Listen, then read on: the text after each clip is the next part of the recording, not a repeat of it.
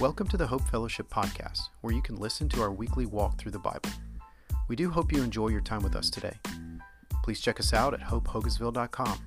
And if you feel led to support our ministry, please click the link in this episode's description. Now, here's this week's walk through the Bible.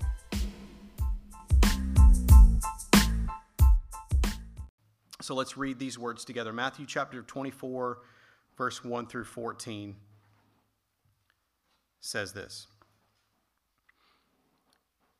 Jesus came out from the temple and was going away. When his disciples came up to the point to when the disciples came up to point out the temple buildings to him and he said to them do you not see all these things? Truly i say to you not one stone here will be left upon another which will not be torn down. As he was sitting on the mount of olives the disciples came to him privately saying Tell us when these things happen. When will these things happen? And what will be the sign of your coming and of the end of the age?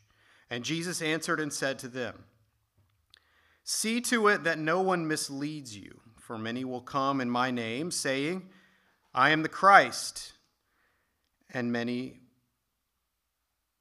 I am the Christ and will mislead many. You will be hearing of wars and rumors of wars. See that you are not frightened. For those things must take place, but that is not yet the end. For nation will rise against nation, and kingdom against kingdom, and in various places there will be famines and earthquakes. But all these things are merely the beginning of the birth pangs. Then they will deliver you to tribulation and will kill you, and you will be hated by all nations because of my name. At that time, many will fall away and will betray one another and hate one another. Many false prophets will arise and will mislead many. Because lawlessness is, de- is increased, most people's love will grow cold. But the one who endures to the end will be saved. This gospel of the kingdom shall be preached in the whole world as a testimony to all the nations, and then the end will come. Uh, this morning, I'd like to kind of walk through some of these verses, and I'm going to take you to several other passages. But today, the first passage I'm going to start in is Matthew chapter 24. And I've kind of bullet pointed some things from these verses that you're welcome to write down. They're not things that I came up with, they're basically uh, worded exactly the way that they're worded in Scripture. But I believe that these are instructions from Jesus, instructions from Paul, and instructions for, from Peter about how the church, how the believers ought to view uh, the world and the coming of the end times and the coming of Christ and the coming of much difficulty and tribulation in these days. And these kind of things come to mind uh, when we see, especially world events that surround the nation of Israel, uh, kind of like what we're seeing today in the news when Israel. Uh, is being attacked and they're launching rockets back at Palestine after Palestine launches rockets at them, and people are dying by the thousands. Um, if you've been in the church world much at all, you've probably sat under a number of teachings um, that have given some perspective of what those types of things mean. Uh, typically, a lot of under, people's understanding of the end times involves um, world events that are going to happen regarding the physical nation of Israel. Meaning, when you see things happening in the nation of Israel, it tends to raise alarm bells about the end times. People start thinking, could these be signs of the times? Could, be the, could these be signs of the end? And I would say yes and no.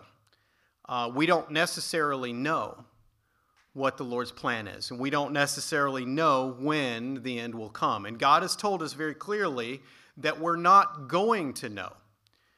Uh, but He has given us some revelation, meaning some, some view of a, little, a small glimpse of things that are going to be signs that the Lord is coming, that God is coming in all of his glory to bring about judgment. Uh, one thing to uh, see is that there's uh, that he is coming to judge the world, but he's also coming to say to bring to gather together all of his elect.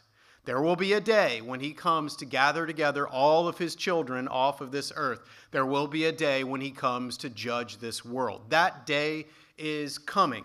And he's told us that we're going to see things along the way as we live our lives that are signs that that day is coming. So when we see th- things on this earth, whether it be a famine or a, uh, a pandemic, or wars or rumors of wars or earthquakes, natural disasters, or things revolving around uh, the physical nation of Israel, whatever it may be, these are signs that the day of God's judgment is coming. It's not, uh, these are not random events that are out of the control of God. Uh, one good thing for us to get a hold of is the idea that these are a small sliver of what the judgment of God looks like. Because Scripture has taught us that in the end, when the Lord does judge the world, the entire world will be destroyed. That is the ultimate judgment of God. And all those who die without Jesus Christ will pay the ultimate price, not only a physical death, but an eternal spiritual death. So that is the ultimate judgment of God is complete death of all things that are in rebellion against God. And then the Lord will recreate a new heavens and a new earth for all those who are in Christ, who are his children, whom he has gathered together from the four corners of the earth to be uh, to live with him for all of eternity. So the Lord will that is that is the ultimate picture of judgment. But what he tells us is along the way there are going to be signs that the end is coming. These are small pictures of the judgment of God. For instance, even something as small as the death of one individual. That is a sign of the judgment of God. Not necessarily that that individual was more sinful than everybody else, but that as a result of the sin of Adam and as a result of our sin that we've been born into, it is appointed unto man once to die, and after that comes the judgment, meaning that there is uh, we all face some form of uh, the judgment of God in this world that we live in. We taste it, we feel it, we see it on display, and our hearts grieve as a result of what we are feeling. Now, there are two different responses. For those who are living without Christ, the response is uh, if, if it's not going to be repentance, the only response you have left is despair it's hopelessness. If you're not going to repent and turn to Jesus Christ, your Savior, the only hope you have left is despair. But for those who are believers, the response is to trust in the salvation of our God and to hope. Even though while we live on this earth, we might suffer tribulation. And that's where we're going to start today is in Matthew 24, some things that Jesus was telling the disciples to be expecting, to be watching out for. These are not uh, things that are maybes, these are absolutes. These are things that will absolutely come to pass, the, these will happen. Um, and they are, uh, and something else to notice is that they are not designed for the purpose of making Christians worry, making Christians anxious, or making us um, become doomsday preppers. Uh, they're, they're not designed for the purpose of making us despair. Although, when you look at them, there seems to be a lot of negative things that Jesus is talking about. This is not a fun scripture to look at. I don't know about you. When you read some of these things about the end times, they're pretty scary. They're pretty um, uh, daunting to consider. Uh, and, and it makes us want to say, God, please make sure that we don't have to see any of this stuff, right? Especially when we get into reading Revelation. Most of us want to read the book of Revelation and because it's really super interesting and you read about all these you know seals that are going to be opened on a book and all these trumpets that are going to be blown and you read about angels coming down from the sky on horses and you read about um, beasts coming up and um, and and creating desolation on the earth and all these crazy things and and ultimately if we're not careful as believers it causes fear and anxiety and depression and despair. But again, I think the two responses that God would have us, any person who becomes aware that these things are from the Lord, the two responses are either repent or persevere. If you're believers, we persevere in hope. If we're lost, we repent and we turn to Christ. And that's the ultimate goal. Let's talk let's look through these together. In Matthew 24, verse 1 through 14, and read some of these again. Um, again, I, I put up here on the screen some things that you could write down if you want. These are directly things that Jesus said. Um, and these are the, the encouragements and the hope that I believe that Christ is calling us to hold on to. He says in verse 4 of Matthew 24, Jesus answered and said to them, See to it that no one misleads you. The first thing he says is to make sure that you're not misled. It's really easy to be misled about all this stuff about all the things about the coming times and the end times and the wars and the rumors of wars and what all this stuff means.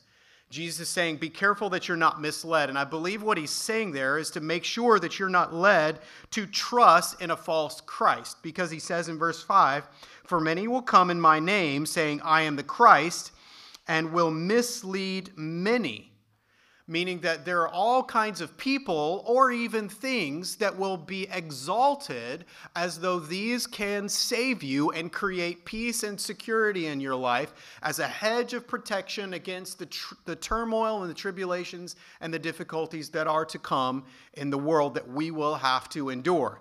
And so, if you are being encouraged to look to anyone other than Jesus Christ, then you are being deceived.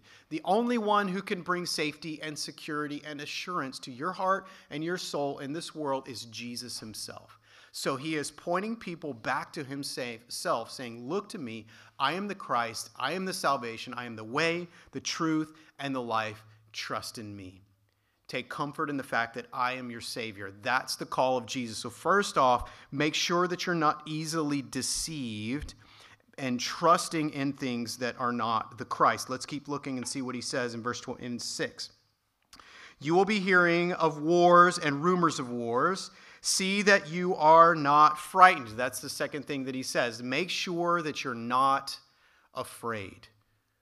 So, this is something good to see as Jesus and as Paul and as Peter and uh, as God through uh, through John reveals to us there are all these turmoils that he says are coming, but the point that God wants to get through to us is to not be afraid. It's, he's not saying these things are coming, so, uh, so be warned. He's not saying these things are coming, so watch out.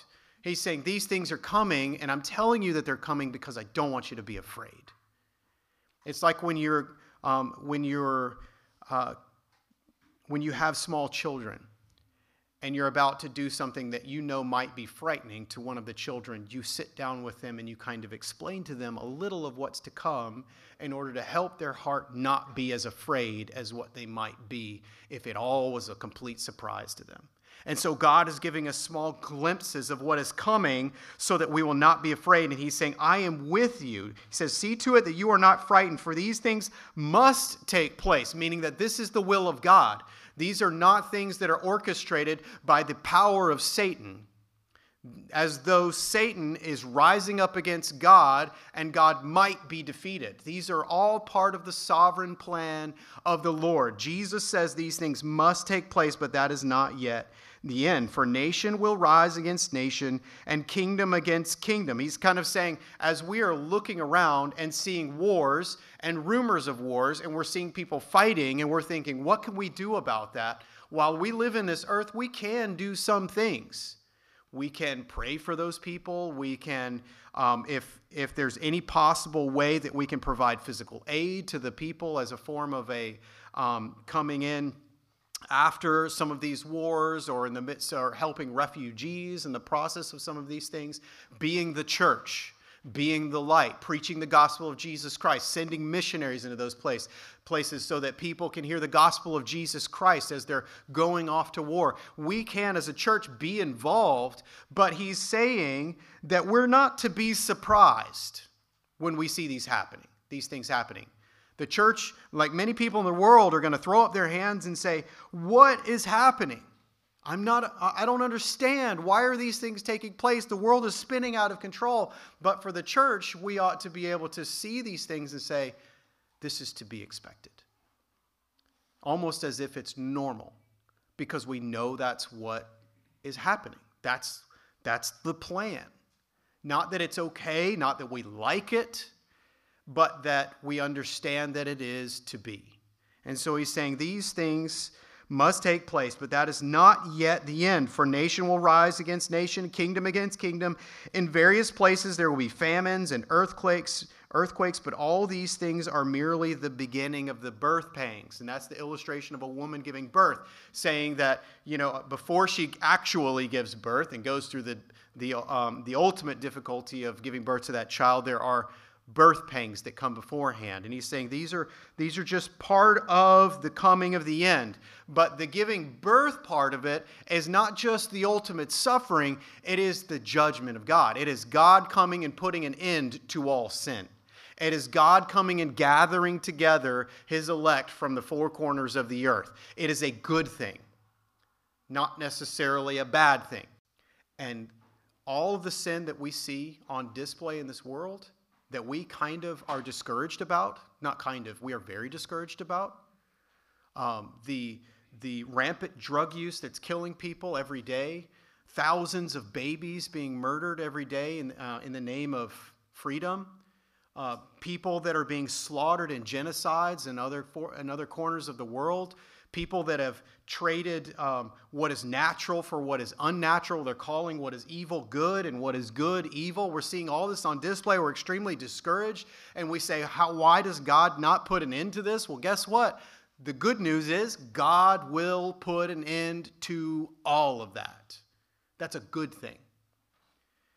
So, he says, Don't be afraid. Make sure you're not deceived he says, These things are merely the beginning. Then in verse 9, then they will deliver you. Then they will deliver you to tribulation and will kill you, and you will be hated by all the nations because of my name. And at that time, many will fall away and will betray one another and hate one another. That's a reference to people who claim to be believers, people who claim to be followers of God will, in, under the pressure, begin to betray one another. But I would like to encourage you um, these are not statements about the potential for Christians to lose their faith and lose their salvation and turn on other Christians. I think this is a purification process in which those who are genuinely Christians will remain faithful to the end, and those who are not truly Christians who claim to be believers in God, it will become evident because of the pressure that they are truly not believers in God. The pressure will reveal the truth of the heart. There will be no faking Christianity anymore. But it's not something for Christians to fear in the sense that we don't have to be afraid that under the pressure, I'm going to lose my faith. Or under the, or we don't have to fear the power of the Antichrist. We don't have to fear this elusive mark of the beast and what that might be. Because if we're believers, we're believers. If we're saved by grace of God through faith in Jesus Christ, we're saved. If the Spirit of God has come into our hearts, has regenerated us, caused us to be reborn, all these things we've been reassured of over and over and over again in Scripture, we don't have to be afraid of the power of the enemy. It will not have an effect on us. The only effect it can have on us is to kill our body, and that's it. It's a momentary affliction that will be over in an instant in, in this grand scheme of things. The only thing they can do is to kill our bodies if that's what the Lord allows. So, nothing to fear from that. But he says it will happen, so it is to be expected. So, uh, to some extent, that's a little discouraging. Jesus is saying, hey, guess what? They're going to sell you out, they're going to drag you out, and they're going to kill you because you love me. That's not a really happy thought. So it's okay to not like that. It's okay to, um, to consider, to, to be sad about that. It's okay to even be a little afraid of that. But Jesus is trying to console your heart, saying, please don't be afraid and trust in me. And so he says, the one who endures to the end, verse 13, the one who endures to the end will be saved. This gospel of the kingdom shall be preached to the whole world as a testimony to all the nations, and then the end will come. So he's saying, um, persevere, those who persevere to the end will be saved. Uh, now, that's uh, less of an instruction and more of a truth, meaning that those of us who are in Christ, who are saved by God, will be carried through to the end. We will persevere. But he's encouraging us to persevere. And it's almost the same as uh, telling us to not be frightened. You know how you know how hard that is to follow an instruction as simple as that? Don't be afraid. When you're afraid, you're afraid. You can tell yourself not to be afraid all you want, but you're still afraid, right? But I think what's what's uh, the beauty of this is who it comes from. Not just that we're telling ourselves to not be afraid or, or we're telling each other to not be afraid. This comes from Jesus. It's the words of Christ. It's the words of our Savior who dwells within our hearts, who has our eternity secured in his hands by his blood. Is he is comforting us and saying, don't be afraid. It's not necessary, it's not so much a, an instruction for something, something for us to go out and do, so much as a comfort and a consolation, as though Christ is coming around us and holding us in his arms, saying, I got you. Don't be afraid. It's going to be okay. Yeah, you're going to see all kinds of terrifying things, but I'm, I'm holding you, and it's going to be okay. So, with that, I'd like to jump over to another scripture. This is in uh, 1 Corinthians chapter 15. Um, you can flip there if you'd like. 1 Corinthians chapter 15, verse 50. Um, this is Paul talking about the mystery of the resurrection and uh, the coming of Jesus Christ. I'm going to read some of these verses fast because there's one verse here where he gives the instruction that what the church is supposed to do about it. He says, Now I say this, brethren, that flesh and blood cannot inherit the kingdom of God, nor does perishable inherit the imperishable, meaning your physical body cannot inherit the imperishable things. All right?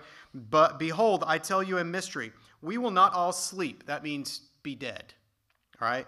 We will not all sleep, but we will all be changed in a moment, in the twinkling of an eye, at the last trumpet. For the trumpet will sound, and the dead will be raised imperishable, and we will be changed. For the perishable must put on imperishable, and the mortal must put on immortality. So there's this there's this transformation that God is going to do. He's saying that in the twinkling of an eye, at the sounding of the last trumpet, Jesus is going to come and he's going to gather together all of his children, and we will all be changed from a perishable thing into an imperishable thing, from a, from a mortal thing into an immortal thing. God is remaking us in this, in this moment. Verse 54, he says, But when the perishable will have put on the imperishable, and this mortal will have put on immortality. Then will come about the saying that is written Death is swallowed up in victory. O death, where is your victory? O death, where is your sting? It's a, it's a statement of mockery that comes from our voice as we look out, uh, look back at death and say, What power do you have? Absolutely none. No more sting of death no more victory of death because Jesus has brought us through death into life. And then in verse 56, the sting of death is sin, and the power of sin is the law. But thanks be to God who gives us the victory through Jesus Christ our Lord. This is our encouragement. There's coming a day where He's going to gather us up. It is our victory. Here's the instruction. Here's what we do in the meantime, is what Paul says. While we watch everything unfold, while we await that day, here's what we do. Verse 58. Therefore, my beloved brethren, I put these on the screen. Uh, you can write these down if you want. 1 Corinthians 15, 58. It says, Therefore, my beloved brethren, be steadfast, immovable, always abounding in the work of the Lord, knowing that your toil is not in vain in the Lord. So he tells us to be steadfast and immovable. And I believe that's a reference to our faith and our conduct and the life that God's called us to live, to be steadfast, stand firm. And then he tells us to abound in the work of the Lord. So, what should we be doing in the meantime? Trying to prepare for the end times? Or should we continue to abound in the work of God? So, the Lord's call to us is to look at what God has for us to do today, here and now, in my circumstances and in my surroundings, and with my resources and with the life and breath that I have what does God give to me? To me, these are encouragements to me because it's almost as if God's saying, Yes, it's okay to know that all these things are going on, and it's okay to grieve that all these things are going on. And but sometimes we get overwhelmed thinking, what are we what, what can we do about all this? And he says, abound in the work of the Lord. Abound in the work. Keep doing the work. Keep focusing on the gospel of Jesus Christ. Keep preaching the word of God. Keep helping um, uh, helping the poor and the needy, and keep fighting for human life, keep leading people to salvation in Jesus Christ. And he says, Know that your toil is not in vain. It, uh, that's another thing that we deal with in this world as we look at tragedies and things falling apart around us. We think all this work that we're doing, especially when we're seeing people that we have poured the gospel into go astray and reject the gospel of Jesus Christ or work that we've done in gospel ministry and we think all some of these people that we've tried to help just don't seem to be helped. Um, there's an encouragement here as we do the work of the Lord and as we abound in the work of the Lord, there's an encouragement and a consolation from God that our toil is not in vain. If we're working for the glory of God, it achieves the glory of God, and we trust in that. And the Lord is at work in those things. Another passage of scripture I'd like you to point out to you is 1 Thessalonians, um, where Paul tells the Thessalonian church they were really worried about their dead family members. Um, that because they had heard about Jesus coming to gather the, the elect from the four corners of the earth, that Jesus was going to come back, gather all of his children. They said, Well, what about my dead family members? He's going to gather them up too. And Paul says, Yeah, he's going to take them first. And, but they were really worried about the end and how it was all going to play out. And so he tells them the primary point there is to comfort one another with the fact that Jesus is coming and he is going to gather up his people. He says, I'm going to start, there's a lot here, but I'm going to start in verse uh, 16 he says, For the Lord himself will descend from heaven with a shout, with the voice of the archangel, and with the trumpet of God, and the dead in Christ will rise first. So there's this imagery of Jesus coming on the clouds, shouting with the voice of an archangel and the trumpet of God. Uh, and the dead in Christ, those who are believers in Jesus, who are already dead, they're going to be raised up first. And then he says in verse 17, Then we who are alive and remain will be caught up together with them in the clouds to meet the Lord in the air. So we shall always be with the Lord. And that's the comfort. We will always be with the Lord. It doesn't matter what uh, doomsday events play out. For the believers, we can know we are always with the Lord. Now, I, I want to clarify, I'm not trying to trivialize those things because, um, and I don't think the Lord's trivializing them either because they're very severe. Um, all throughout Scripture, every time the Lord had to execute his judgment on his people, thousands of people died. Um, and it was a terrible, terrible thing. Um, but in all of that, the Lord preserved a remnant of his people, and he kept his covenant, and he continued to pour out his loving kindness upon mankind. And it's the same message to us today to trust in Him for salvation. We will always be with Him. Uh, then he says in verse 5, or chapter 5, verse 1, uh, 1 Thessalonians, Now as to the times and the epochs, brethren, you have no need of anything to be written to you, meaning the times and the seasons, as though, like, basically saying, as, as far as what's going to happen next what's going to happen in the next age? What's going to happen in the next what's the next phase of the judgment of god? You know when you read the revelation of the, the book of revelation and you're trying to figure out if when he opens the seals on the book you know there's uh, there's a certain number of seals on the book and a certain number of trumpets that are going to be blown. You know, do those happen simultaneously or do they happen in consecutive order? And what are those exactly going to look like? He's given us a little glimpse of that, but Paul is telling them you don't really need to know how it's actually all going to play out because the Lord knows how it's all going to play out. And I'm not, again, I, want I don't want to trivialize the fact that God's given us revelation.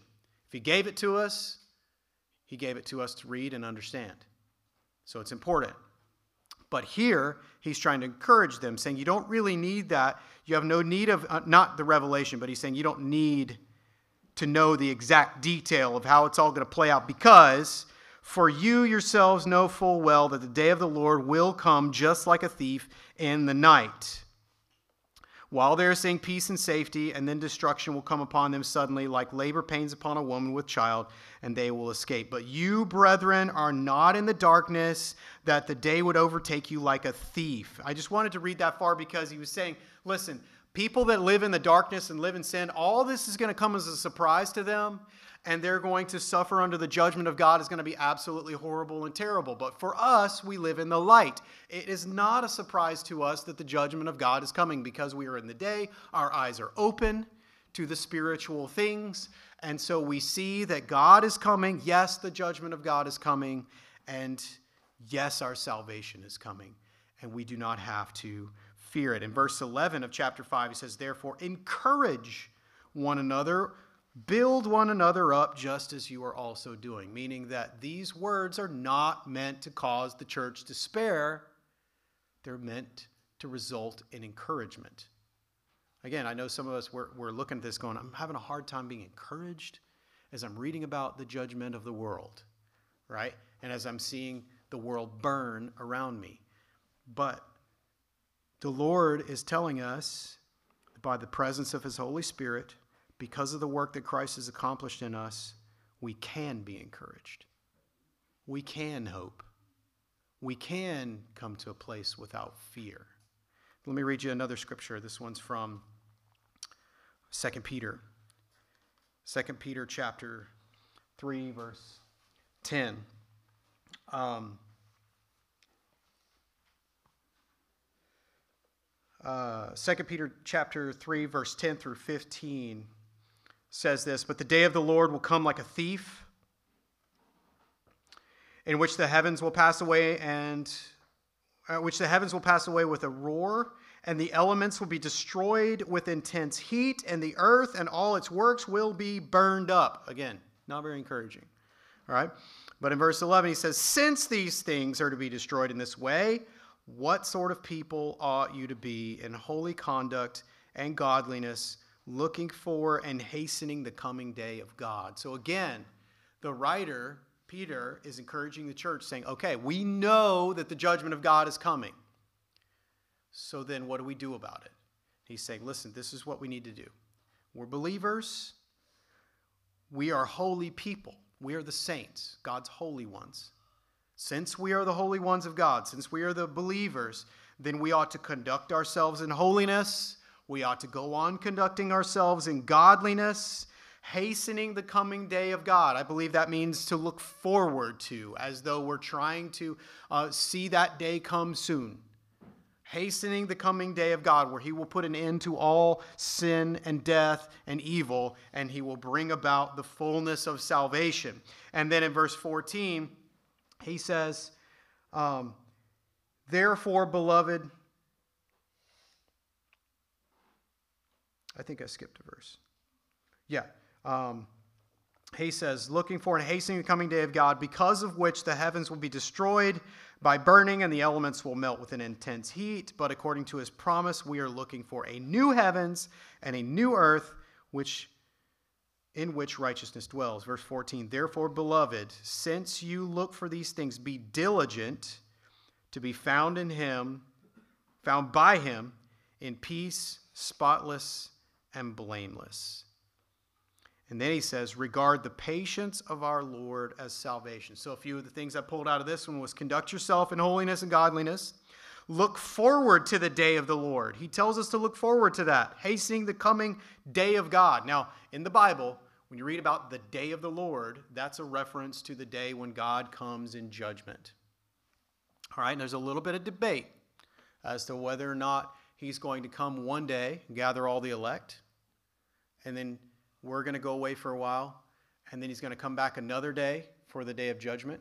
Some believe that on the day of the Lord, when he comes, all that's going to happen at the same time. So it's okay to, you know, take a differing perspective on some of that. But what we just have to know for certain is that there will be a day of judgment. There will be a day when he gathers his people. But the encouragement is focus on the life that God's given us to live here, which is to be diligent, to be found in Him in peace, spotless, and blameless. That's a reference to our conduct. walking in righteousness as Christians, and then to recognize that God is being patient. The fact that He has not burned the earth already is a testimony to the beautiful patience of God. We look out at the world and see all these atrocities and say, God, please put a stop to it. But He doesn't. Like, we're done seeing it. We're done seeing it. But the fact that He is waiting is a testimony the fact that He is still saving. In the midst of all these atrocities, God is still saving souls. So He's being patient with all this rebellion and wickedness and evil because he's saving souls. So he's telling us as Christians, because our eyes are open spiritually, we see the bigger picture. He's giving us a glimpse of the big plan because uh, he's showing us what is to come. He's saying that we can see the ultimate goal, which is that God is still saving souls, so we ought to be about that work, seeking the salvation of the lost those who are dying in their sins, preaching the gospel of Jesus Christ to those people that they might be saved. And we ought to be about living the life God's called us to live in righteousness and in godliness and in truth. So, a few things not to do. Nowhere in any of these passages, and there's more that I could read, but for the sake of time, I think I'm going to leave it at that. Nowhere in any of these things is the Lord encouraging the church to be anxious, to fear, or to panic or to despair over the downward condition of the world, or to even despair over our personal loss. It is a very real possibility that as we live in this earth, we're going to suffer a personal loss as a result of the wickedness and evil in this world. We become victims of the sin of this world. Although we're not really victims, we're all sinful people. We all deserve judgment, but the Lord, by His grace, has seen fit to save some of us. We praise Him and rejoice in that. But as we live this saved life on this earth, we might endure a very real personal pain, whether it be our own death or a death of a loved one, or whether it's just simply grieving and suffering in our hearts over the fact that we're watching people die every day in wickedness. It's, that's a tough thing to, to see every day. In fact, I know a lot of people have to just turn it off. Like we can't just keep watching the news all the time because you know there were a day there was a day when the world events weren't right in front of your face every single day. Right? All people knew was what was right in front of them. But we live in an age where we can see the atrocities that are going over all over the world every day right in front of our face. I think sometimes if that's causing us anxiety, if that's causing us despair, if that's causing us fear, if that's causing us a sense of panic, we might need to turn off the news. We know it's happening. It's not, it's not a callousness, it's not, it's not to be complacent. It's to simply say, I'm going to trust it into the hands of God. Because all I can do is focus on the life God's given me right here. And if the Lord's given me an opportunity to go and maybe help some of those people in another place, then the Lord will open that door and I'll go and I'll go help those people. Maybe He gives us an opportunity to give. Maybe He gives us an opportunity to pray. Maybe He gives us an opportunity to um, sacrifice something of our own to help a refugee from something that's uh, from an atrocity in this world. Maybe somebody that's um, any circumstance. But the point is, I think there's what not to do is to become fearful and anxious, if that's where our hearts have come as a result of the uh, impending atrocities of this world, then I, the, I would encourage you. This is not a message of judgment in that because it's really hard not to fall into a spiral of despair. This is not a message of judgment, it's a message of encouragement. The reason I wanted to point all this out to you this morning was because I think there's a number of us that are in our fellowship here that are wrestling with a discouragement about the ongoing, endless wickedness that's on display, seemingly not slowing down, but getting worse. And we're struggling with its, its building. And I wanted to encourage you see what Jesus says. Jesus said, See that you are not frightened. See that you're not frightened. And I think that comes as a result of us drawing near to Christ. A few things to pray for and think through as we um, uh, close looking at this. Um, you know, when we see these things, I think it's okay to grieve the loss of life and the display of evil. It's okay to hate that. It's okay to hate wickedness. It's okay to hate um, death.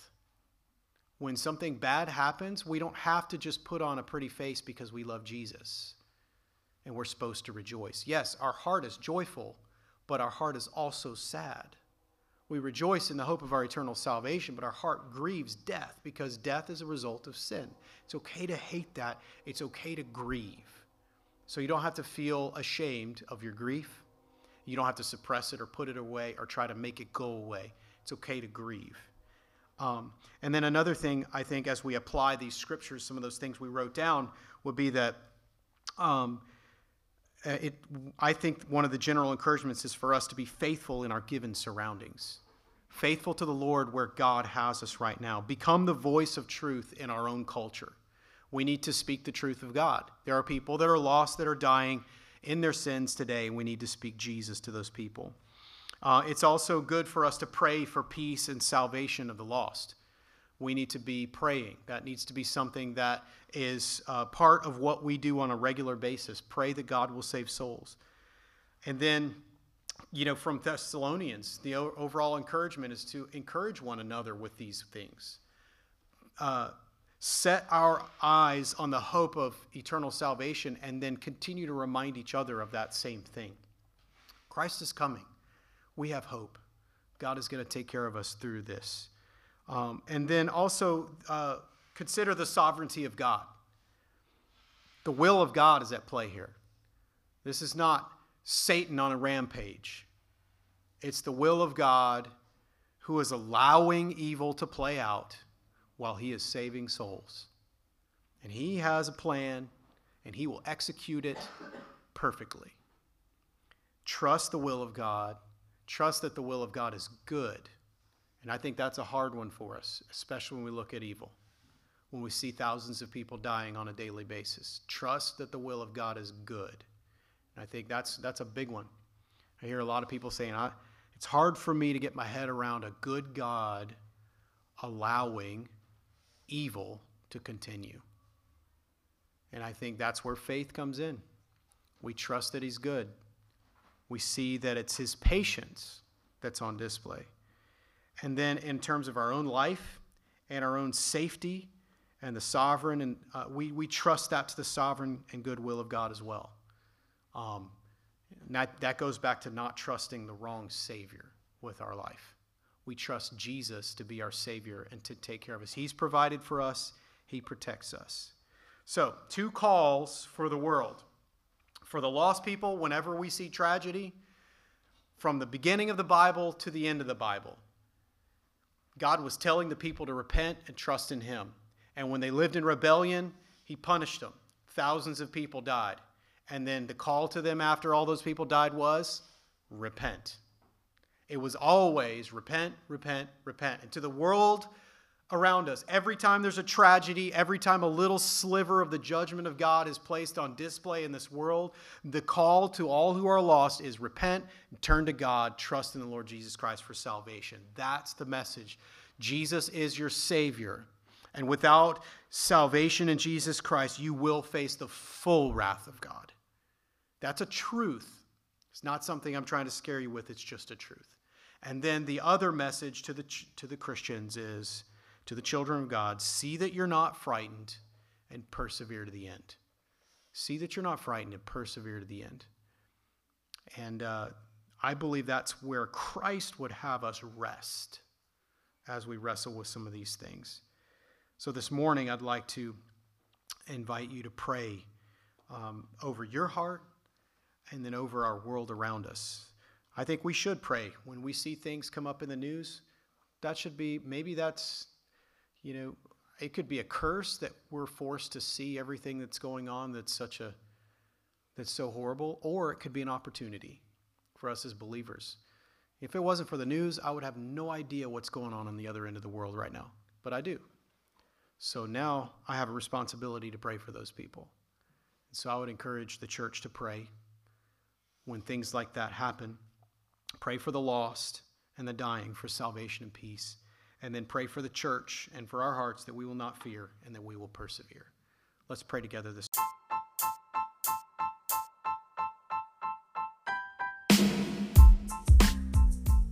Thank you for listening to this week's Walk Through the Bible with Hope Fellowship. I leave you with these words from Numbers 6 24 through 26. The Lord bless you and keep you. The Lord make his face to shine on you and be gracious to you. The Lord lift up his countenance on you and give you peace.